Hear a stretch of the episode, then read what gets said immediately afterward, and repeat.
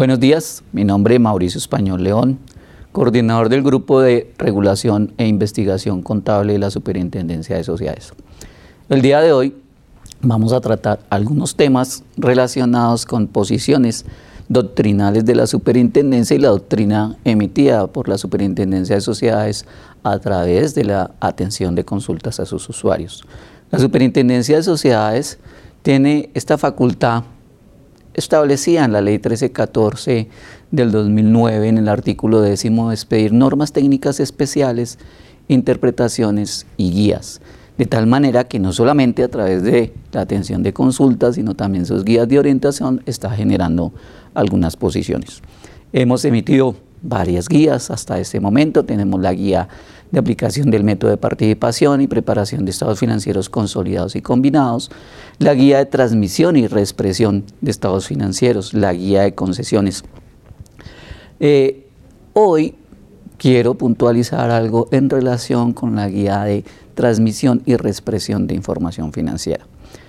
En la guía de transmisión estamos haciendo o llamando la atención en relación con las fechas que se deben considerar por parte de los preparadores para tener en cuenta que los estados financieros ya están autorizados para su publicación o la fecha de los estados financieros publicados. Por supuesto, no estamos señalando, como el supervisor no está señalando una fecha pero sí está indicando que cuando la sociedad está convocando su asamblea, se entendería que ya tiene estados financieros y que esa fecha de, eh, o el momento en que los estados financieros están autorizados ya se ha surtido.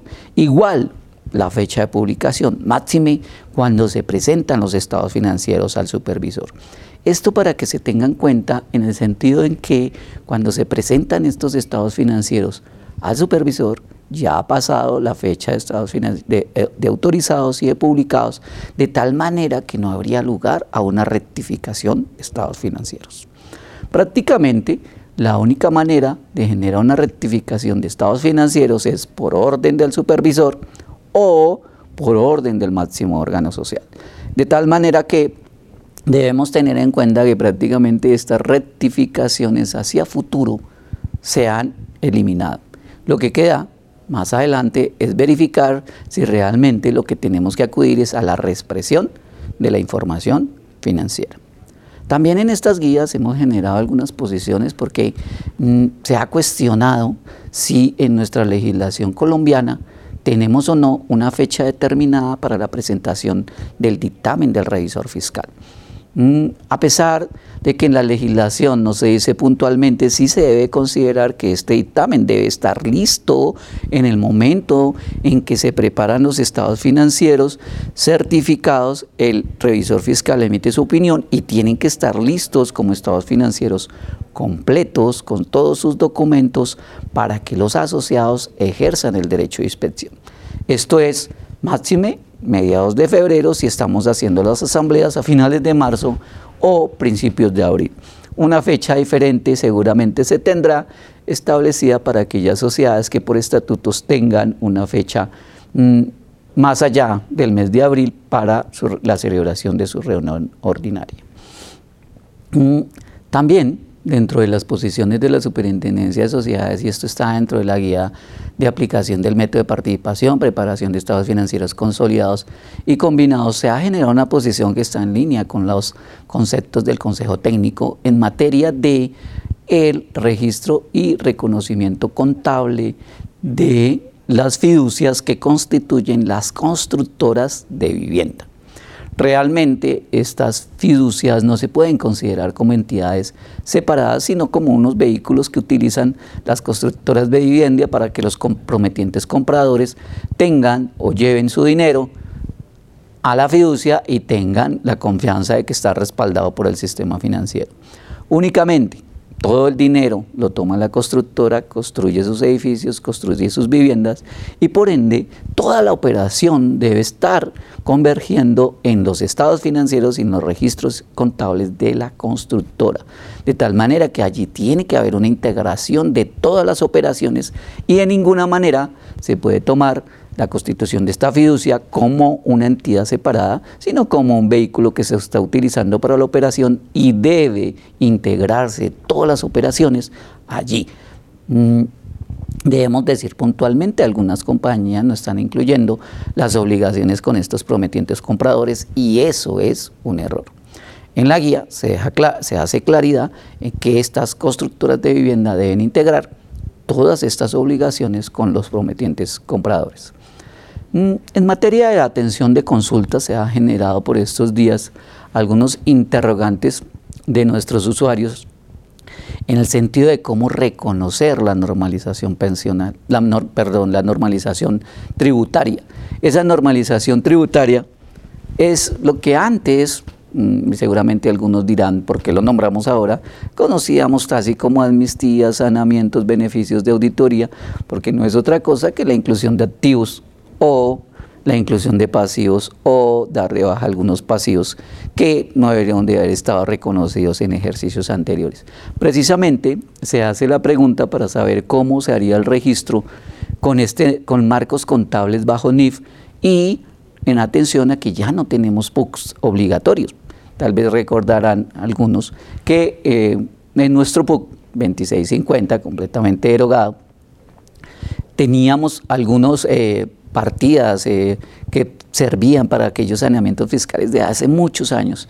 En este momento, y realmente esa ha sido una posición bajo principios locales también de la superintendencia, se ha indicado en estos conceptos que esta normalización se tiene que tomar contablemente como el reconocimiento de un error. Seguramente son partidas materiales de inclusión de activos o pasivos, tienen que incluirse de acuerdo con NI 8, la sesión correspondiente de NI para pymes, como el reconocimiento de un error de ejercicios anteriores y así se incluirá el activo y se afectará ganancias acumuladas. O se incluirá el pasivo, se disminuirá el pasivo y se afectarán ganancias acumuladas.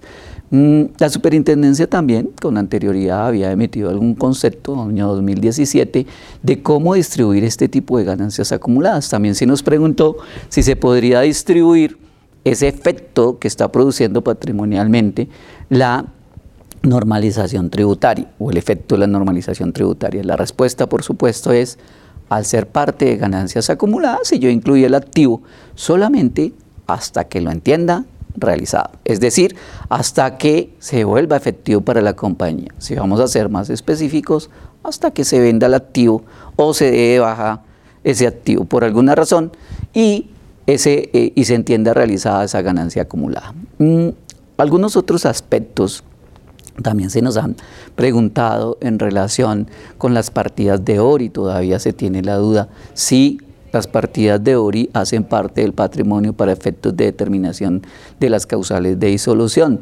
Por supuesto que hacen parte como parte del patrimonio para determinar la causal de disolución por pérdidas. También se nos ha preguntado todavía la forma de distribuir Mm, si se pueden distribuir esas partidas de ORI.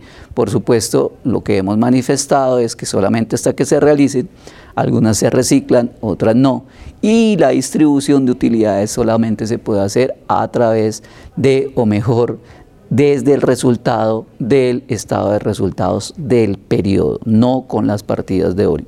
Mm, en tanto a ganancias acumuladas, tal como lo manifestamos en el año 2017, pues las ganancias acumuladas hacen parte del patrimonio y en el efecto, en el momento en que se realicen, se podrán distribuir llevándolo a la reunión ordinaria, como en este momento podríamos estar eh, pensando en el mes de enero, que ya estamos preparando estados financieros, podemos tener ganancias acumuladas realizadas que podemos llevar en el proyecto de distribución de dividendos a la reunión ordinaria y poner a consideración su distribución.